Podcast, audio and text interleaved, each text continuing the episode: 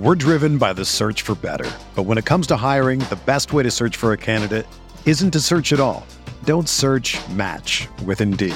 Indeed is your matching and hiring platform with over 350 million global monthly visitors, according to Indeed data, and a matching engine that helps you find quality candidates fast. Ditch the busy work. Use Indeed for scheduling, screening, and messaging so you can connect with candidates faster. Leveraging over 140 million qualifications and preferences every day, Indeed's matching engine is constantly learning from your preferences, so the more you use Indeed, the better it gets. Join more than 3.5 million businesses worldwide that use Indeed to hire great talent fast. And listeners of this show will get a $75 sponsored job credit to get your jobs more visibility at Indeed.com slash BlueWire. Just go to Indeed.com slash BlueWire right now and support our show by saying that you heard about Indeed on this podcast. That's Indeed.com slash BlueWire. Terms and conditions apply. Need to hire? You need Indeed. The Timeline is a Blue Wire podcast.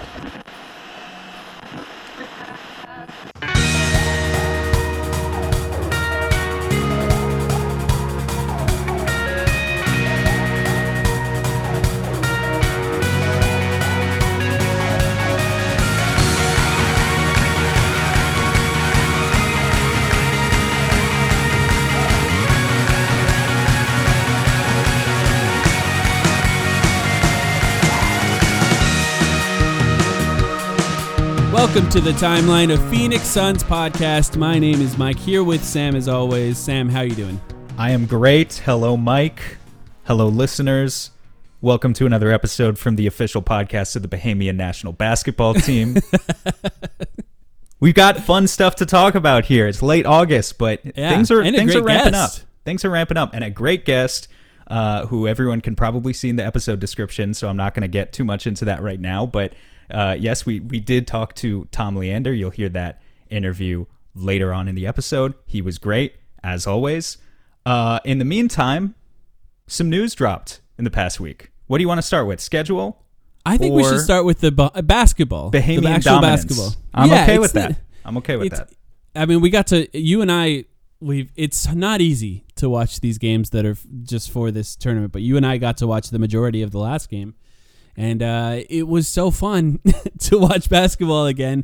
But also, just to sort of know and realize that Eric Gordon is on the Suns. That that was kind of sort of the revelation of watching that game to me, and just sort of it sort of hitting me all of what that means for the Suns in this upcoming season. Because for those who missed it, the Bahamian team had to win. I think it was four straight games, right, total, in order to win this tournament, and uh, and they did. And it was an Olympic qualifying tournament. It doesn't mean that they're going to be in the Olympics just yet. It's actually they- it's the pre-qualifying tournament. Yeah. So there's a if they lost, pre-qualifying they would have been out of the Olympics. Right. That's And- that's the important part. It's step one on their path to competing for the Olympics Paris 2024 next year. There will now be a qualifying tournament uh, in early July, just a few weeks uh, of, of 2024, that is, just a few weeks before the Olympics that they have locked in their spot for. Um, perhaps uh, the the historically interesting part here, not only that this was a huge win for the Bahamian program, um, who historically, you know, going into this tournament, they were ranked number 56 in the world. I think it's obvious that their talent, when DeAndre Ayton, Buddy Hield, and Eric Gordon all play for them, is much higher than number 56 in the world. Um, Yeah. But also historically relevant because they beat Argentina twice in a single week. Argentina was the host country for this pre-qualifying tournament uh, in for the the um, Americas version of the tournament because there's a tournament that goes on in the Americas, there's a tournament that goes on in Africa, Europe, Asia, etc. But Argentina was the host country for their leg of the tournament, and the Bahamas beat them twice. Argentina is ranked fourth in the world, yeah. and and, And, the Bahamas are a tiny country. Tiny country. How how tiny? In fact, population four hundred thousand, less than the size not just of Phoenix, less than the size of Tucson. Yeah. and a country the size of the Bahamas, less than the size of Tucson, knocked out Argentina officially. So Argentina, they already were not going to be in the FIBA World Cup next week, and now because they lost this pre-qualifying tournament, they are officially knocked out of Olympic contention for 2024. So they will not be there. Uh, Kind of crazy, by the way. huge run Yeah. for them already. Like it's it's going to take a lot more just for the Bahamas to be able to qualify. Um, their their path is going to get even harder uh, with this qualifying tournament that they're going to be in next July. But already a massive run, and if like by some incredible odds they manage to make it, it would just be a, a, a huge story for that country.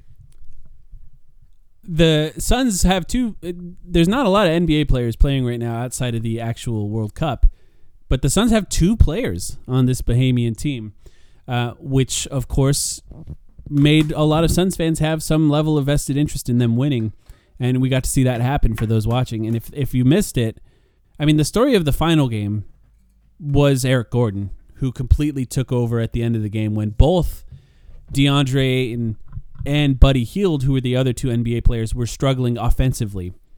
And Eric Gordon was not. Went six for seven from three, including three threes in the last two and a half minutes of the game to really completely slam the door on Argentina. By the way, they were trailing in that game, the Bahamas, until Eric Gordon put the team on his back to win it. 35 year old Eric Gordon, who basically played point guard on that team because of their inability to to pass outside of him. Yeah, But really was their main scorer. That was his main main role on that team and and he was incredible in that game. and to be honest, was faced with an Argentinian program on the other side that had uh, just a lot more depth than the team from the Bahamas, and uh, you know also had Facundo Campazzo, as a former NBA player, as their point guard, and what that meant was.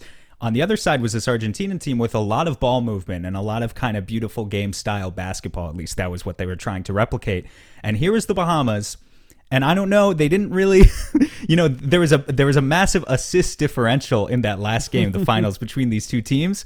But Yeah. the what the Bahamas had is they had hoopers. And Eric Gordon was able to put the team on his back. You mentioned those three threes in the final two minutes. One of them was like a 30 foot pull up launch. I encourage everyone to go look up the highlights. You can find these highlights online. One was a, a, a pull up launch, the other two were like prime James Harden style step backs. He also had a clutch steal in one of the final Yeah. defensive possessions of the game. He was awesome.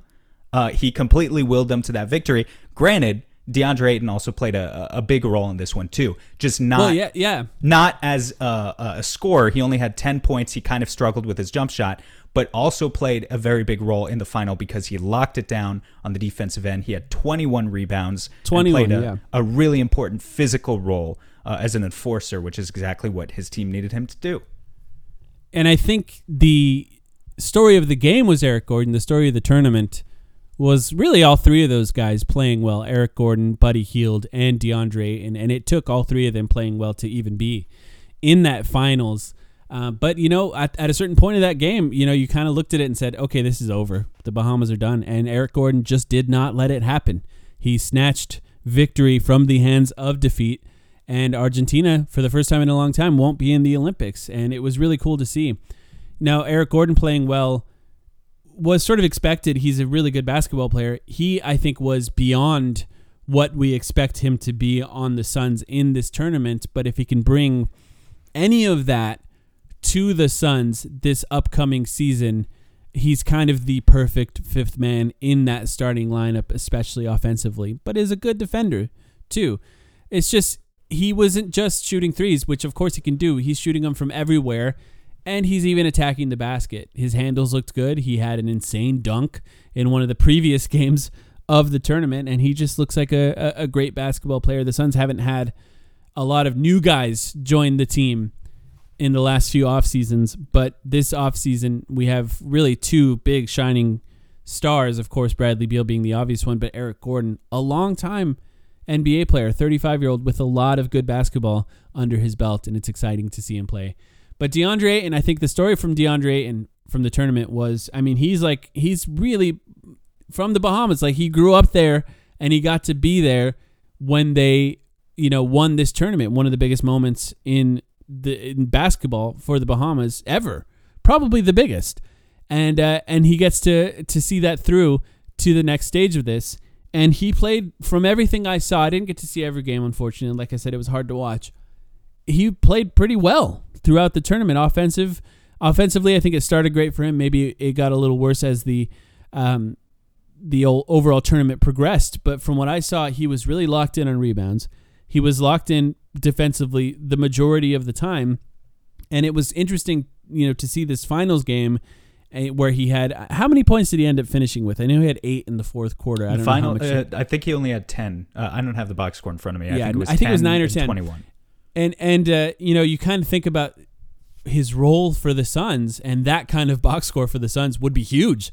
You know, I know 10 points he probably wants to score more, but if he's not, being effective in other places is so massive and I thought in that finals game for the Bahamas he really exemplified how huge he can be even if he's not scoring.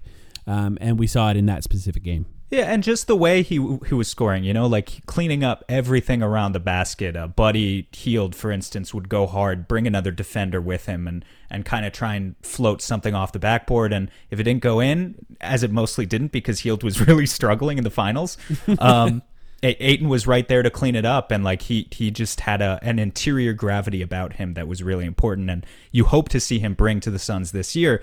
And ultimately, I think he will. You know regardless of what happens next with the Bahamas, because some people are probably thinking to themselves, okay, what, what does this have to do with the Suns? First of all, we're rooting for the Bahamas. They go into this tournament next year where 24 countries now are going to enter the next stage of the qualifying tournament for the Olympics. Only four countries are going to come out for the final four spots. So those odds are what they are. But the relevance that it has for the Suns, even going into this season, is you have these two new teammates, DeAndre Ayton and Eric Gordon, who just developed some chemistry. Now they Yeah. know each other going into the season. They have good things to say about each other from everything I've seen in their media scrums. And they also look both legitimately conditioned. I can't stress enough how important I think it is to be playing at this time of year actual, real competitive basketball regardless honestly of what country you're playing like the the level of talent and all that i think it's so much more valuable to be playing these types of games where it's hyper competitive basketball versus just being back in the us like you know getting your practice runs in even if those are with other nba players like those are not it's not the same. You have to be locked in in order to win these games. There's a lot of blood that goes on the line in these international competitions. And uh, so to see both of those guys get that conditioning in i think they have earned a few weeks of rest, and then they should be able to go into training camp in uh, in top form, basically. I mean, you mentioned it. Amar'e Stoudemire credits their conditioning for their success when they were on the Suns. These these NBA players understand how important being in shape is, and and coming to the season in shape. Of course, you all they'll all be in shape by the time the playoffs come. I mean, I hopefully uh, for most of these NBA players, but starting the season off right, I think will be particularly important for the Suns because it's such a massive change in how they're going to play. New coach, new system, you know, new defensive system, new players. You know, the most ball dominant player on the Suns previously is now gone in Chris Paul. So you can't rely on the Chris Paul system, which is just creating a shot on every single possession. So starting off well is going to be really important for this team. So both of them coming to the season in shape and ready, and like you said, with a little bit of extra chemistry, is going to be huge.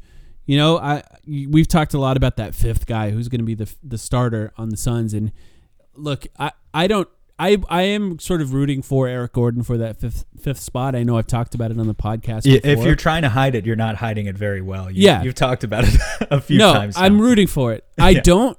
I don't. I wouldn't be mad if he wasn't the fifth starter. Like it's not a case where he absolutely needs to start to be effective. You know, he's not that kind of player. He's going to be great if he comes off the bench as well.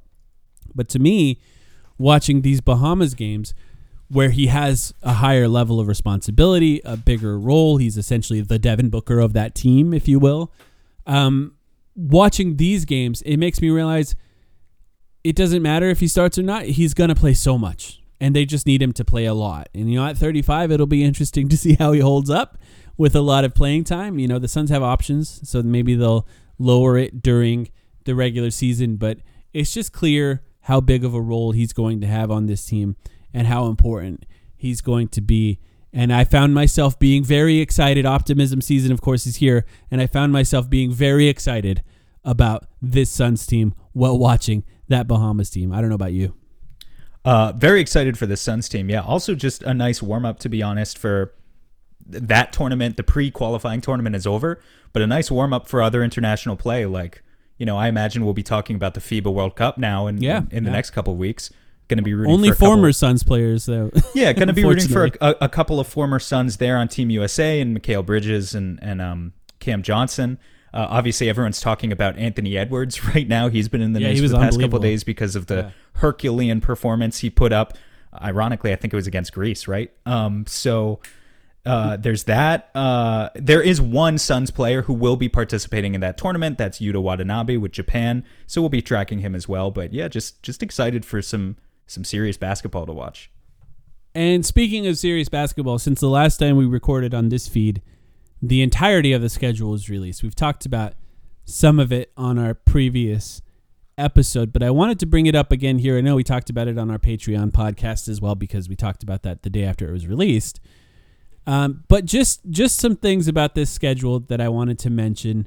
Um, real quick, one thing I did find out there are 25 games on ESPN, TNT, and ABC this upcoming season. 11 on ESPN, 10 on TNT, 4 on ABC, plus all the NBA TV games, which don't necessarily matter in in the, the grand scheme of things. But I talked about it on Twitter a little bit in that what what happens for some of these games, ESPN, TNT, and ABC, is they are often blacked out on local channels when they're broadcast on national TV. But not all of them. That's 25 total games. I did find out that there will be at least 72 games broadcast on the local channel. So uh, we all know about the changes with the broadcast system. The Suns will be broadcast on Arizona Family, uh, Channel 3, locally, uh, for those of you who are local. 72 of those games will be broadcast by Gray TV on that channel or their new channel, which will be Arizona Family Sports. So you don't have to worry about missing any major portions of the season with 25 games on ESPN, TNT, and ABC, but 10 of them may be blacked out locally. So keep that in mind if you're planning to watch all of the games this season. And I know a lot of people who listen to this podcast do watch all 82 games. Just keep that in mind for 10 of the games. If you don't have cable, if you don't have access to TNT, ESPN, or ABC, maybe go to a maybe go to a bar, maybe go to a friend's house to watch those games if you're trying to avoid paying for cable this upcoming season. Go go to the arena for those ten games if you're a, a high roller. Yeah. Who knows? Do we know what the ticket prices are for this year yet? Have we? Uh, Uh, yeah, they're out. They're not as bad as I thought. I'll be Yeah, honest. They, they, okay. they seem comparable to the previous few seasons. Okay, that's pretty good. I, I'll have to get out there and uh, put that to the test myself sometime pretty soon. But uh, yeah, go go out to the arena if you can afford it for a couple games. Should be a fun time. I, I will also mention, since I have this info, I should put it out there. Um, there's two channels that they're broadcasting this on Arizona Family, and then Arizona Family is creating a channel called Arizona Family Sports, which some Suns game will be broadcast on that second channel as well. That second channel is not launched yet. It will be launched soon. That means that it's not currently on any cable packages. So if you have like DirecTV, if you have YouTube TV, if you have Hulu Live, you might not see that second channel. But I can tell you uh, from who I spoke with, the the Arizona family is attempting to get that channel available on all platforms. So anywhere that you can watch TV, if you're scared that you're not going to be able to watch it, as long as they're going to cooperate with Arizona family, that should be available to you on any platform that you use to watch these games. So if you're worried about that, don't worry about it. Um, hopefully, you won't have to think about it at all. You'll just be able to click the Suns games once you see it uh, on your TV. But I wanted to mention that here. The other thing with the schedule 14 back to back games this upcoming season. Any chance the Suns actually rest players now in back to back games? Oh, man, Now that, now uh, that Chris Paul is gone? yeah.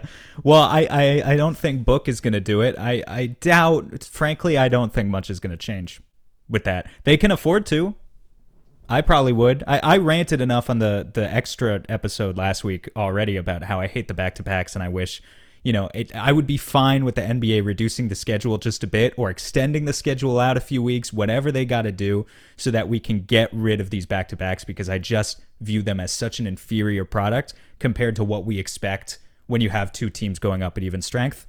Uh, so yeah, 14, that number's too high for me. I don't think they're going to rest guys though. We'll see. Yeah, it'll, it'll be interesting to see. Uh, you know, Kevin Durant is really the prime candidate for it, right? If the Suns rest anyone, just because he's played. Not only is he, you know, the, I mean, is he the oldest player on the Suns? He must be close. Yeah, he is. If it's not him, it's Eric Gordon. I imagine they're pretty close in age.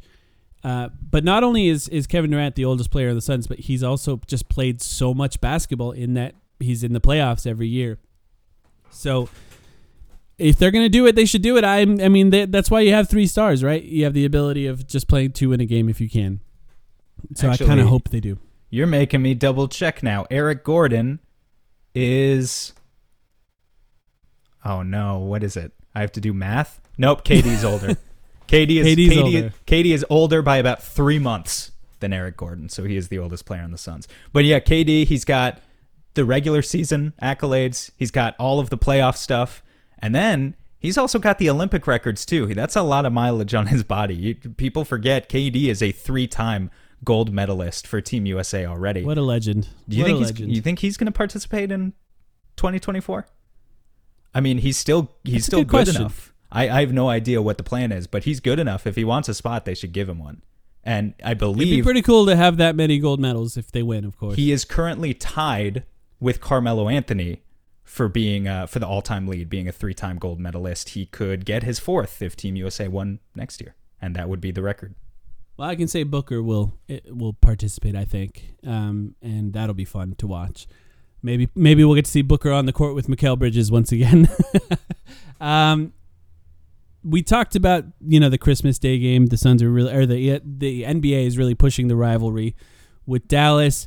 You know, there's other things like the road trip, longest road trip for the Suns is seven games, that kind of thing. But do you have any other uh, thoughts on the schedule that you want to get to before we switch over to good old Tom Leander? Man, not in particular. You know, we covered some of this stuff last week too. Just it's good to see as many national TV appearances as there are. Obviously, people need to figure out their own situations with their cable packages and, and, and whatnot. But I believe Phoenix, including the NBA TV games, is situated third, uh, just behind the Lakers and Golden State, which feels right to me for a, a, a market for of our, our for our ethical hoops campaign that we're Yeah. trying to yeah we want people to know about ethical hoops and the the NBA is doing us a favor by giving the the rest of the NBA fans 37 games to really enjoy it right well, and and just to contextualize that, you know, we're ahead of Boston.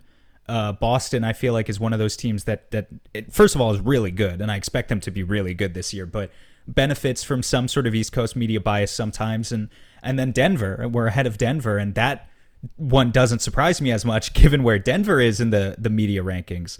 Uh, but they just won the championship and continue to be a very formidable foe. So you know, I think I think it's kind of a big deal to see Phoenix where they are and uh, we're gonna just get to hopefully enjoy them in those national TV appearances as often as possible, rather than um, hopefully not being embarrassed in any of them.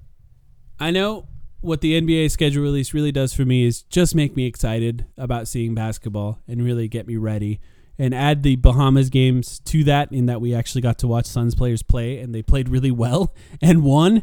I know I'm really gearing up for some basketball, so that was the main thing for me. But let's switch over to our interview with the great, the legend of Suns broadcasting, Tom Leander, who was awesome to join us. We'll take a quick break with some ads, and then you'll get to hear that. And then after that, we'll be back with our Patreon podcast midweek. Thank you, everyone, for listening.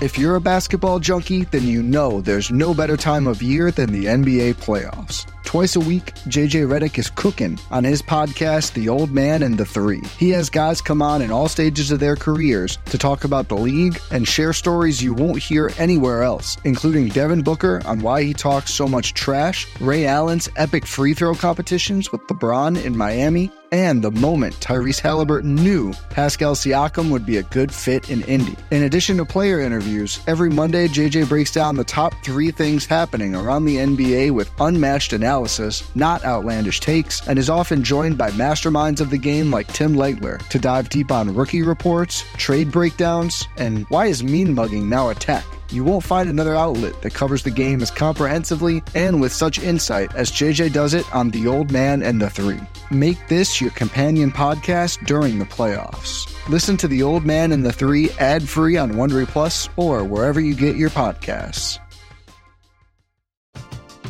We're driven by the search for better. But when it comes to hiring, the best way to search for a candidate isn't to search at all. Don't search match with Indeed. Indeed is your matching and hiring platform with over 350 million global monthly visitors, according to Indeed data, and a matching engine that helps you find quality candidates fast. Ditch the busy work. Use Indeed for scheduling, screening, and messaging so you can connect with candidates faster. Leveraging over 140 million qualifications and preferences every day, Indeed's matching engine is constantly learning from your preferences, so the more you use Indeed, the better it gets. Join more than 3.5 million businesses worldwide that use Indeed to hire great talent fast. And listeners of this show will get a $75 sponsored job credit to get your jobs more visibility at Indeed.com slash BlueWire. Just go to Indeed.com slash BlueWire right now and support our show by saying that you heard about Indeed on this podcast. That's Indeed.com slash BlueWire. Terms and conditions apply. Need to hire? You need Indeed.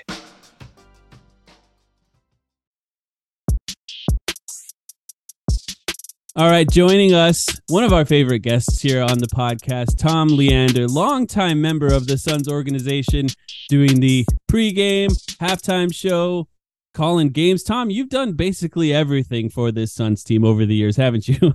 Well, if I'm one of your favorite guests, why has it been since 2019 since I've been on? That's, that's kind of my first comment. I But, feel no, bad even asking. I, you We're I try- didn't know. we're yeah, Trying not to bug you, man. Uh, now you guys can always check in. Yeah, no, it's been a great career. Heck, I just uh just hit the 30 year mark with the Suns. wow. And it was That's very so cool. Our new president, uh, Josh Bartelstein, sent me an email and said, Hey, happy 30th. I'm like, What? What are you talking about? He's like, It was 30 years ago that day that I started with the Suns, which shows you the changes around the offices these days. Right. As I emailed Josh back and said, Oh my God, first of all, I can't believe this is the anniversary.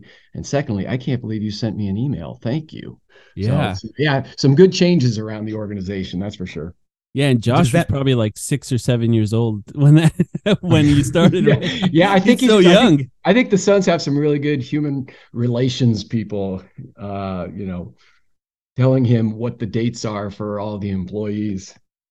Does that make your first season? Correct me if I'm wrong. Was it Barkley's first season, or was it the season after that? And I, It do was you happen the to remember? season after it. Yeah, I worked for Okay. a production company that worked for the Suns. So I did cover the 93 finals while still working for that company. And then the Suns brought it in house that next year. And Scott Geyer, who's the uh, director of broadcasting now for the Diamondbacks, he's the one that turned my life around with the job offer of a lifetime. Wow, that's awesome. I, you know, you mentioned Bartelstein, and you know, I was thinking about your career and and just thinking about how crazy last year must have been. I guess you've you've seen now two ownership changes in your time with the Suns, and you survived both of them. Congratulations, first of all, on that one. and you know, obviously, last year, you know, we didn't really know what was going to happen when the season started. There was a change in ownership right before the trade deadline, a massive, maybe one of the biggest trades the Suns have ever made. Definitely the biggest mid-season trade the Suns have ever made. And then, of course, when the season ends, there's going to be this change in broadcaster where it's going to be. It must have been a pretty wild season for you to endure uh, all through the season.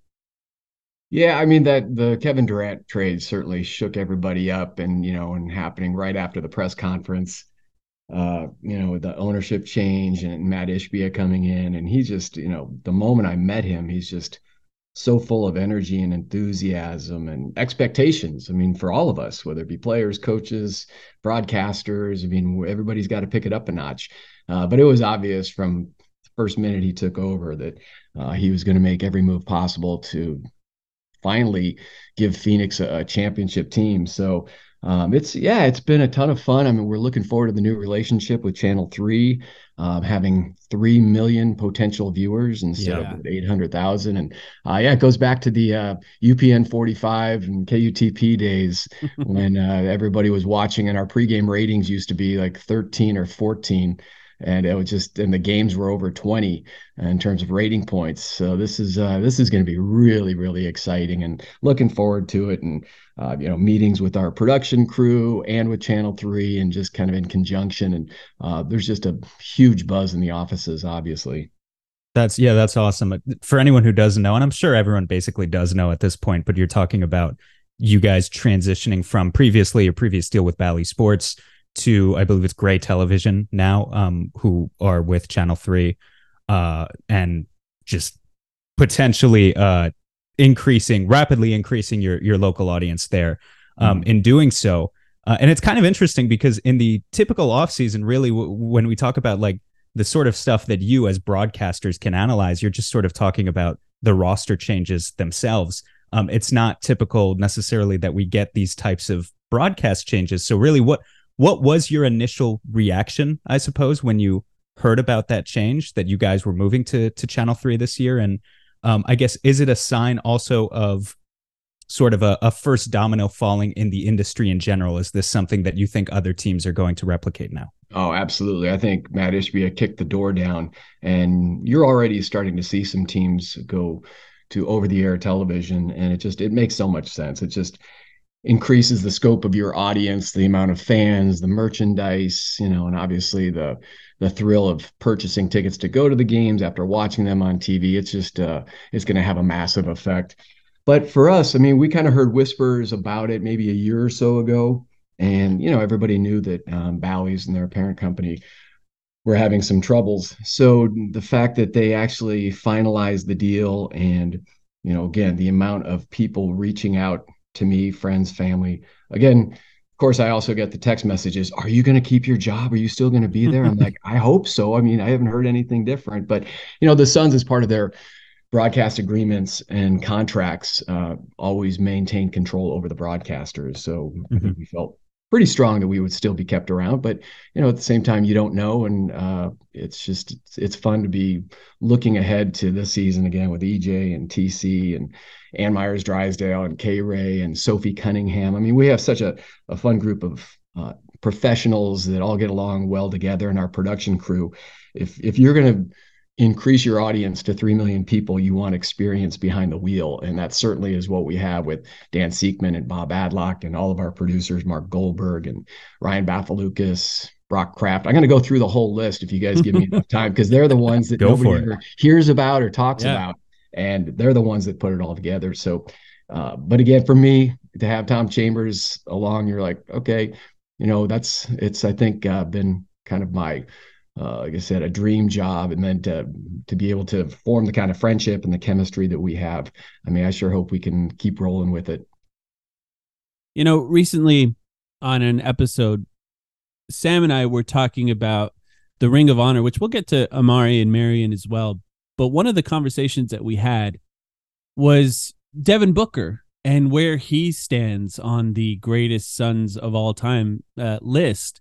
And I'm curious, you know, you doing research for this episode, Tom, I, I, I was looking up information on you and I found a clip of the halftime show from 1996 that you were hosting, and you were throwing to clips of Michael Jordan talking and Charles Barkley talking in these clips.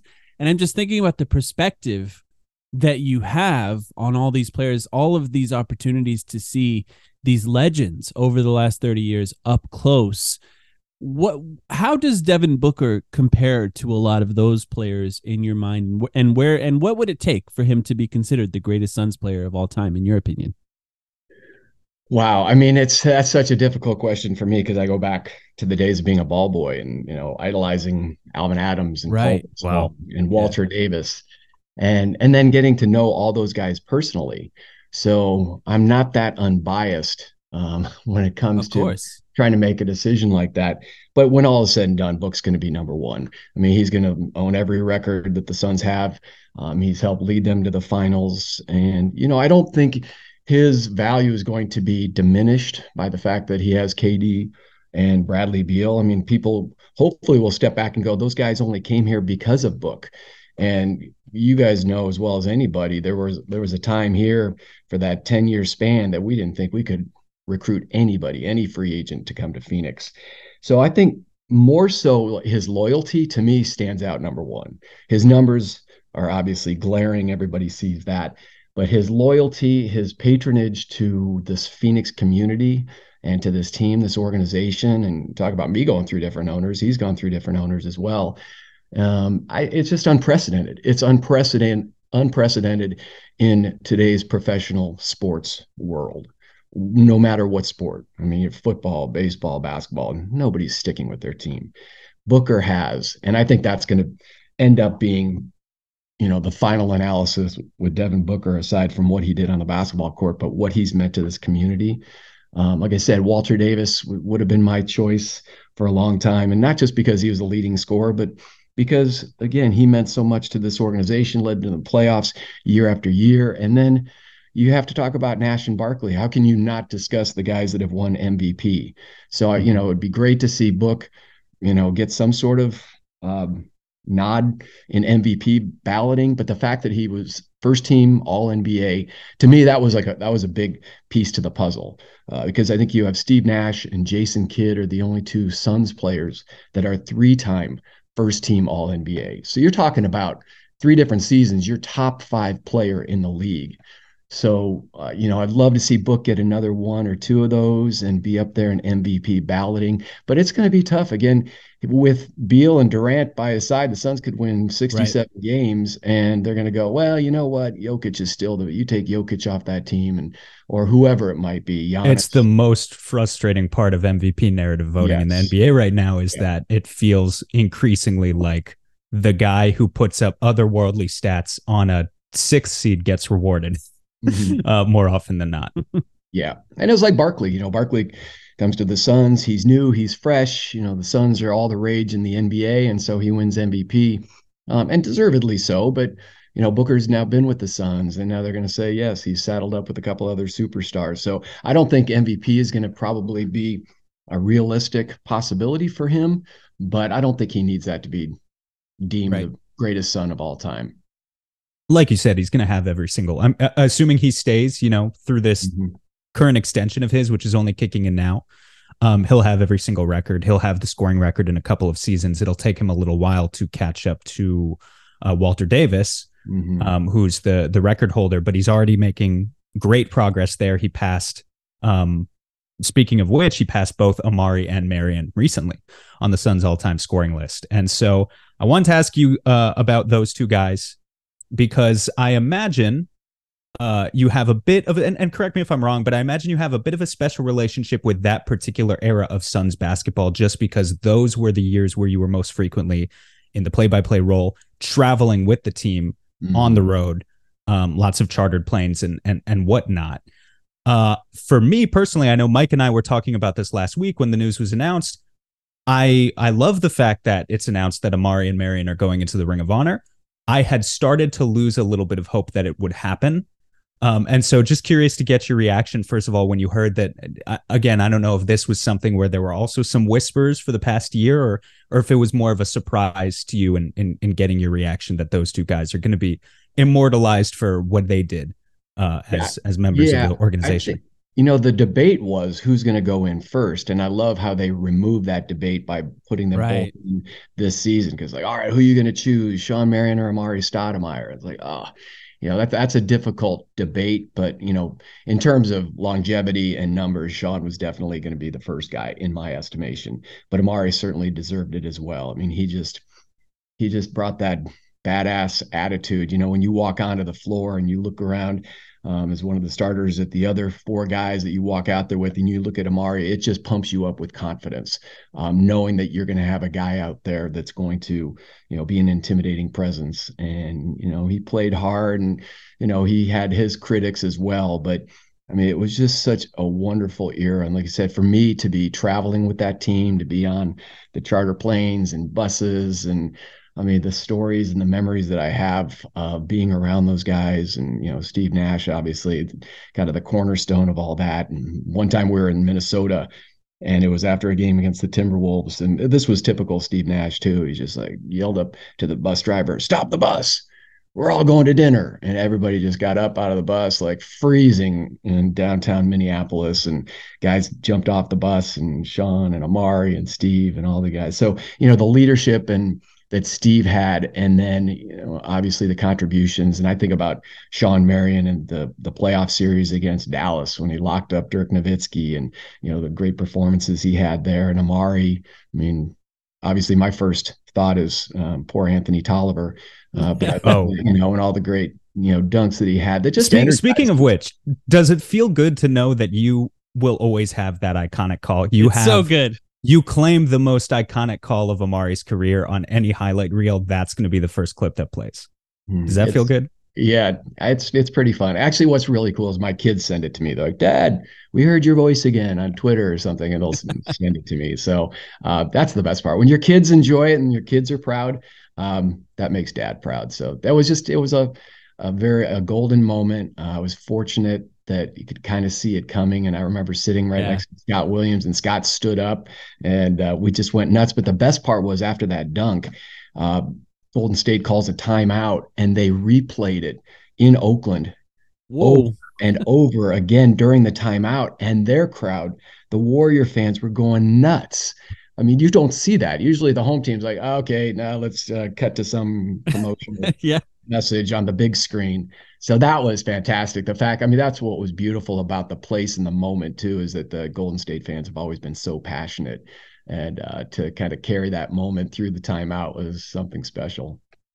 I was thinking about that. I mean, obviously, that dunk in particular is really never far from my thoughts, to be honest. Uh, but in this last few weeks, there are a lot of fans looking up Amar'e Stoudemire and, and Shawn Marion highlights, and some of them for the first time. You know, they're not, they're younger fans. They didn't really uh, see that firsthand the way that, you know, Sam and I did. And of course, you sitting courtside for those highlights and that one in particular always stands out you know what i love about that particular call uh, obviously you got your catchphrase in there we talked about that the last time you were here the elevates and detonates and then immediately maybe the top dunk of his career which i also love but something about the way you go hello right when he slams it is just so perfect and is that you know you said you could see it coming a little bit and you could Steph Oh, Curry, I by the way, on the court for that game, Uh-huh. very young Steph Curry. Uh, you know, when you something like just shouting "hello" when it happens, is that something that is premeditated at all, or is it just all in the moment? Whatever happens, you're just going with the flow. Yeah, that was that was definitely a moment thing. Plus, you know, he was racing from mid-court, you know, full speed, and you could just see the momentum carrying. And uh, hello actually was something when I first started doing play-by-play in college at Loyola Marymount University.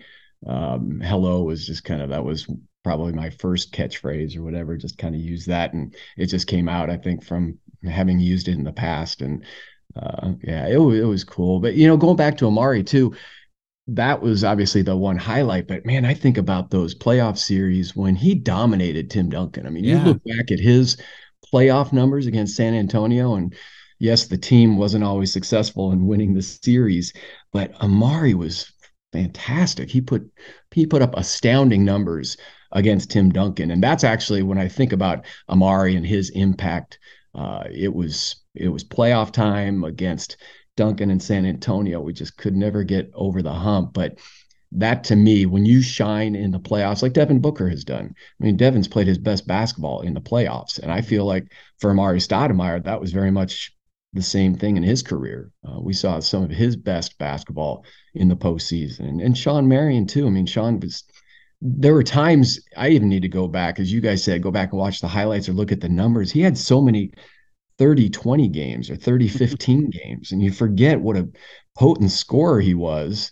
And as you guys have pointed out and other people know i mean without running a play it was just grabbing loose rebounds and you know scoring in the lane with his little pogo stick jump shot and three pointer and you know that was another thing when Shawn and he not only the ring of honor but he's got to go into the hall of fame. I mean it's Yeah. when he retired his probability percentage was 92 94% and for some reason it's dropped to 75% as if people are forgetting you know what he did. But i think it's it's lebron dirk and shawn marion the only three players to have scored 17000 points amassed 10000 rebounds have a thousand blocks and 700 or more three pointers and then if you add on steals i mean shawn was i think just under 2000 career steals so it would just be him and LeBron with Probably just him and LeBron. Yeah. Yeah. Yeah. Dirk was not a, a master Yeah. of the steal for the master for of defense.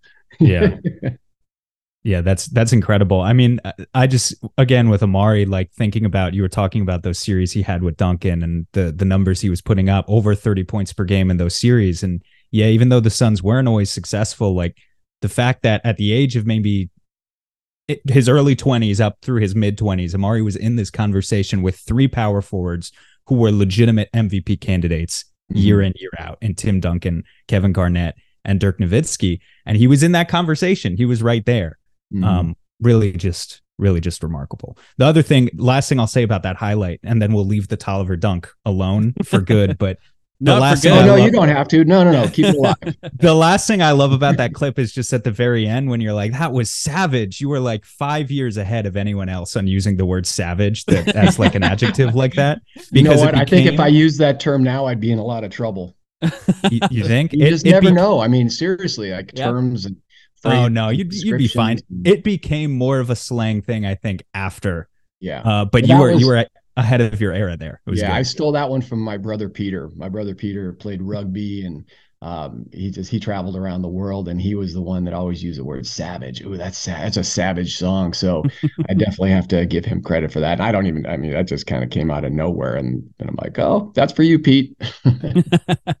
I love that you talked about how Shawn Marion is still underappreciated and you know the the ring of honor is one thing and but i agree i think that the hall of fame is the next step and i'm curious to see if they will end up uh, uh, doing that but you know thinking back to just your career as a, a you know broadcaster and doing all that you have done for such a long time i'm curious i, I it's changed you know the entirety of what you've done and the job that you have done over the course of the time that you've done it. It's changed so dramatically. Um, and I'm curious what your perspective is on the biggest changes in what your job is over the time that you've done it. Uh, you know, whether that be of the day to day operations of it or how people perceive it or the impact that it's had um, on the community because it's it's been a it's been a long time for you and I'm curious what you think is the biggest change. Well, the biggest change is when I was first hired, I was the only guy out there. It was me and a camera. And I remember pitching it to Al McCoy and Greg Schulte or, you know, Al McCoy and Eddie over the years. And I was just in studio by myself. I remember one of the first shows too. I tried to make some sort of like a lighthearted comment to Al. I think he was in Los Angeles at the time. They're in a monitor. It's him and Greg Schulte. And it was kind of one of those, you know, lighthearted comments, ha ha ha, and then just dead air. I'm like, oh my God, this is brutal. And so I look back on that going, I, I guess I survived somehow, but I appreciate it so much more because now working with TC and having that back and forth and the banter and it just it's to me a lot more enjoyable for me to look back on shows with TC than to cringe and look at some of those uh, early days. But we did a lot more features back then too, so that's what's probably changed the most. We had a lot more access with the players uh, back then. We did Suns Undercover with the hidden cameras and Shawn Marion on a pedal cab and Rex Chapman, uh, Chappie, the street musician outside of Bank One Ballpark. That was hilarious. Tom Gugliotta at a car wash. I mean, we did so many fun things with the players, and that was that's probably what I missed the most. You know, now they don't need us as much as they used to or like enjoy like hey we're going to do a feature on you great now they're like nah i got my own youtube channel i don't need you kind of a thing you know it just that's what's changed a lot so in terms of creative output and features and behind the scenes you know that's still there but it's not as personal as it used to be and the relationships mm-hmm. with players um, are not what they used to be it's still good but it's just not like and again a lot of it too was when i was doing play by play and traveling and getting to know them on a more personal basis. Now it's just pretty much professional, and there are a lot more guidelines these days and restrictions. And you know, there was no social media. You know, one wrong comment, like I said, uh, one misdeed, whatever, it's going to be broadcast all over the world. So I think everybody is a little bit more wary and cautious.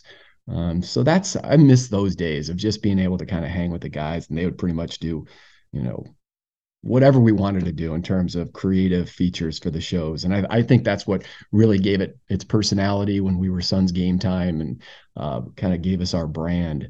And that's something that I hope we can go back to now that we're on over the air television, bring back some of those features. I've talked to the producers about that. We did a thing with Eddie Johnson, order on the court, and we actually went to a courtroom and he put on a judge's robe and I think a wig or something for the open to it. So those were, you know, fun times, and I think fans would appreciate maybe some of those little flashback vignettes. Fans I, will definitely appreciate those, and and I will say there have to be players still who there are players who want to have fun.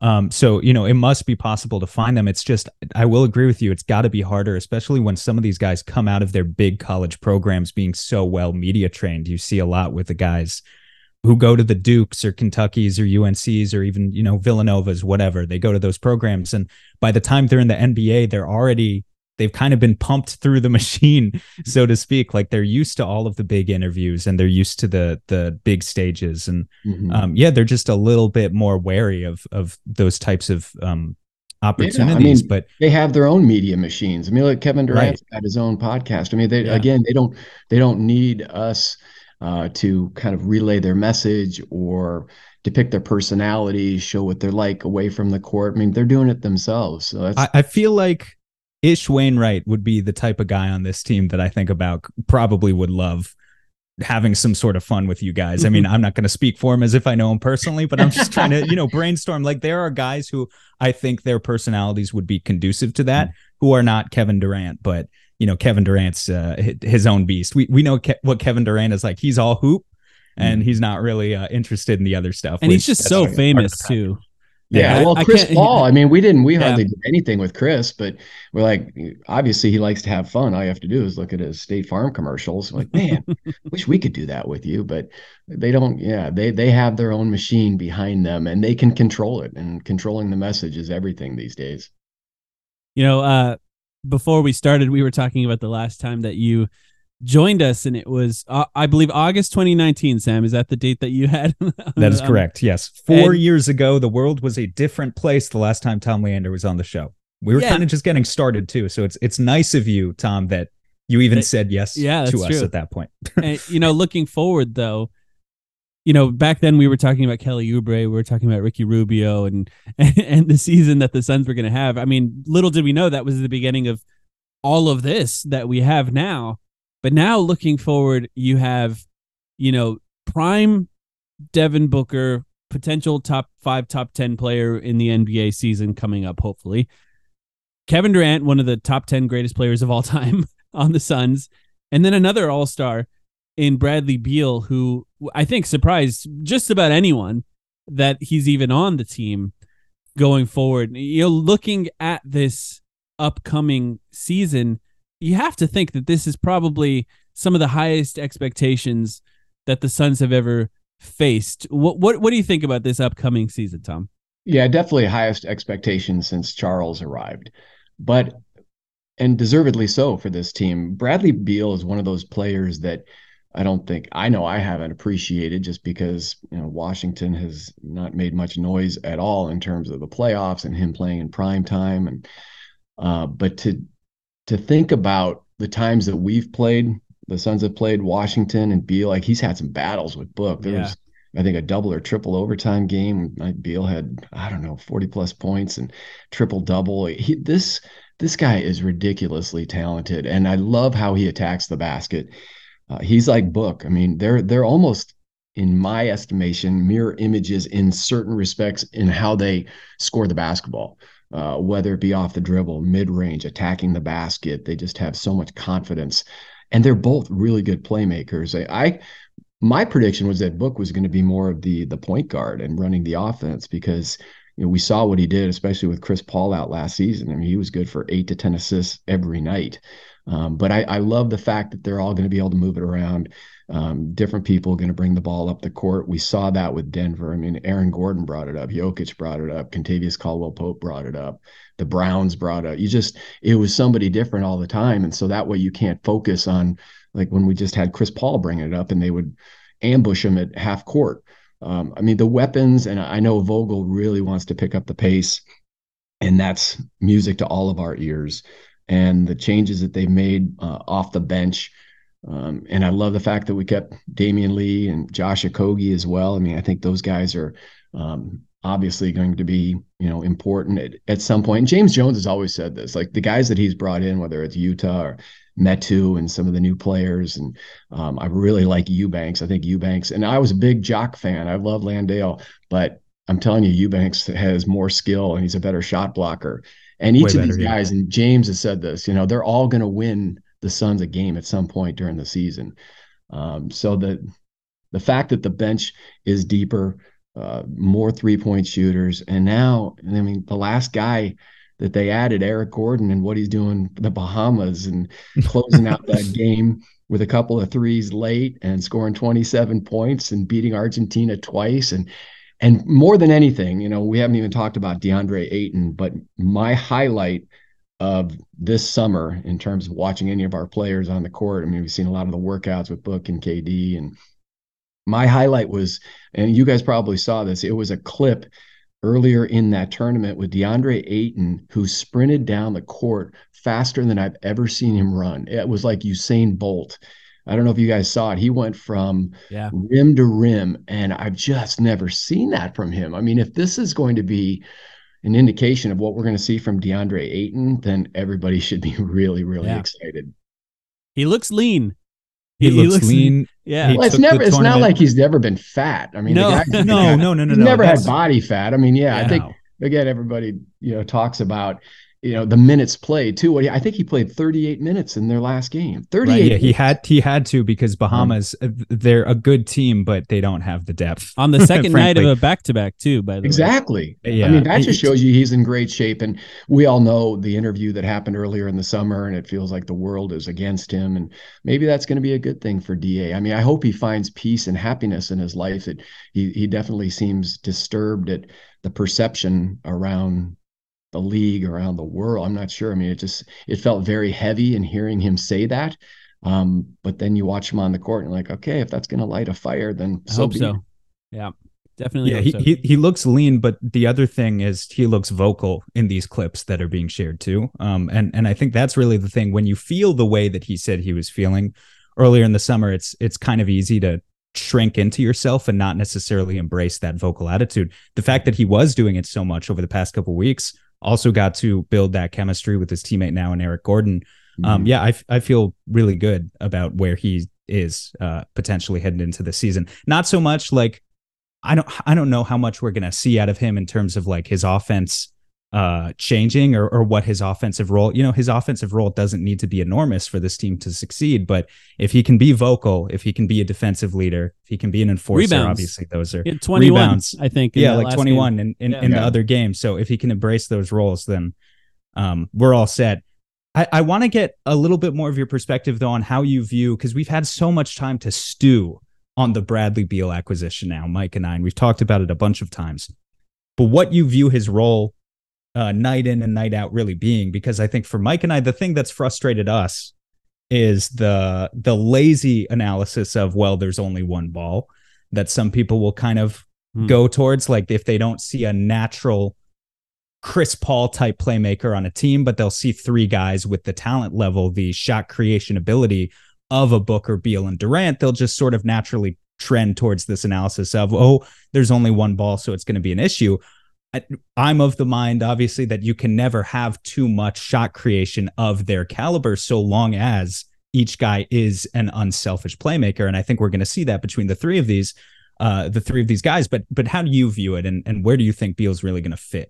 Well, I think you just nailed it. I mean, I feel like when you talk about Book, KD, and Beal, they are all made out of the same cloth. They want to win and you're dealing with so many egos and different personalities around the league. I mean, my goodness, I could start with James Harden and keep going on from there. But when you look at the three guys that the Suns have, neither one of those, not one of those three guys are going to be upset if the ball doesn't touch their hand in a certain possession and the Suns get a good look. I mean, they don't even need to make the shot. These guys are all about winning and they're all about winning basketball, like uh, the style, the culture um, you know that's why they're together. And you know sometimes when you look at a pairing or a trio you're like oh man that's going to be tough. But you think about like chris bosh with miami too and what how he sacrificed.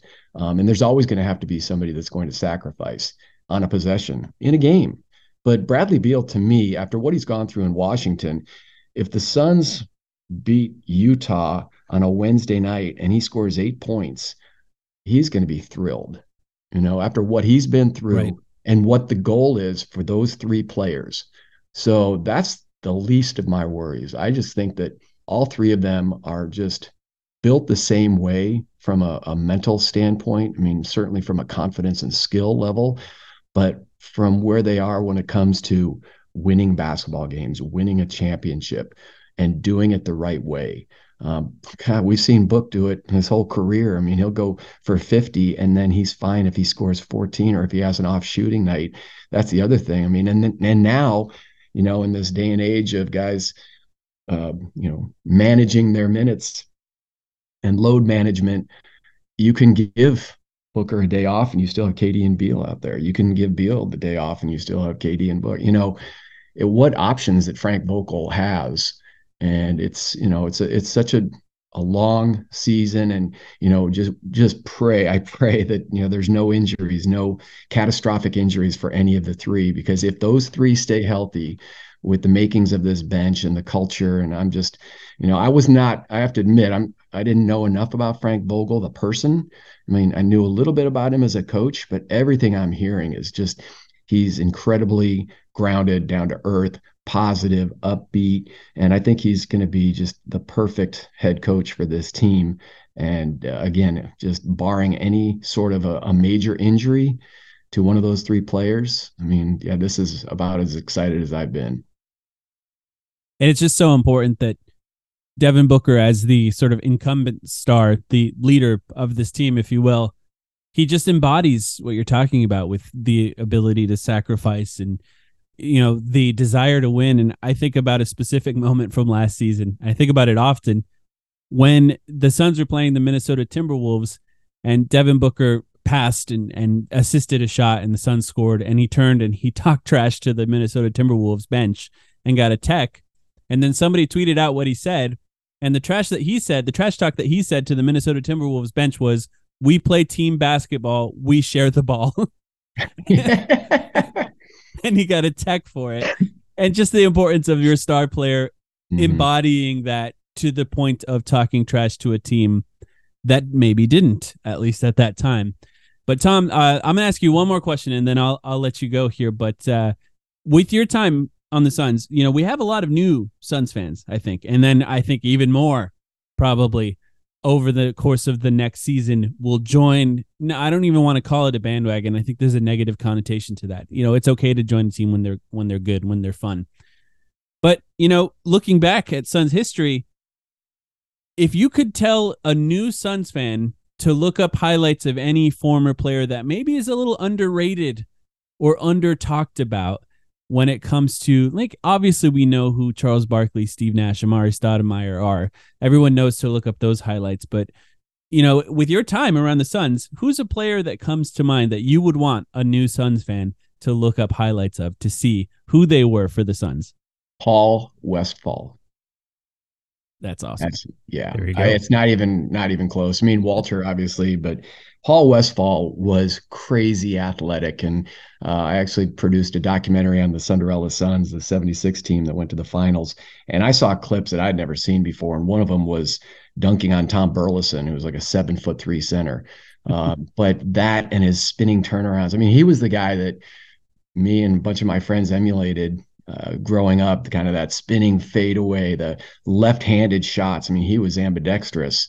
Um, oh my God, I love Paul Westphal and I miss him so much. And that's probably one of my most cherished memories is getting to know him um, after his playing career when he became a coach in the league, the Suns head coach, and even when he was in Sacramento, when he was the Kings head coach, I would go into their locker room because he had great success against the Suns when he was coaching DeMarcus Cousins and the Sacramento Kings. I think he won like 90% of his games against the Suns. And I'd poke my head into the visitors' locker room and go, Westy, you know, I don't want the Suns ever to lose, but if they are going to lose, I'm glad they lost to you. And so over the years, we just had this great friendship. But in terms of just on the court and yeah, fans appreciating Westy and another guy who was multiple time uh, first team All NBA, and to go into the Hall of Fame was ah, it was so perfect. I was lucky enough to be in Springfield uh, for that ceremony. But uh, yeah, Westy Westy's my guy. Well, I expect awesome. everyone to be Googling him and watching the highlights if you've never seen them. I know I'm going to do that. Uh, Tom, first of all, thank you so much for joining us. It's always great uh, to talk to you. I know everyone knows where to watch you. This season, it'll be on a new channel, of course. Uh, but watch the pregame show, watch the halftime show, watch the postgame show. If you're calling the game, obviously everyone's going to watch the game. But if you're calling the game, I always look forward to those occasional times that you call the games during the year, Tom. But is there anything else that you want to tell people to to check out before we let you go here? No, other than then the fact that we're going to be doing all the preseason games. So that's something we haven't done in a long time. Sometimes we do one uh, for charity or something, but no, we're going to be on the air for preseason game number one, and we won't be off the air until you know after the first round of the playoffs in terms of local TV. But uh, so I'm really jazzed for that and training camp coming up. But to to be able to do some of those preseason games and the first one against the Detroit Pistons and Monty Williams. I was about to say a, a and, funny and, choice there for the first right? preseason. I know for like a meaningless preseason game, the first preseason game is not as meaningless as it might have been. That's right. Well, thank you so much for joining us, Tom. You're always great. Now, Mike and Sam, you guys do a great job. Thanks for having me.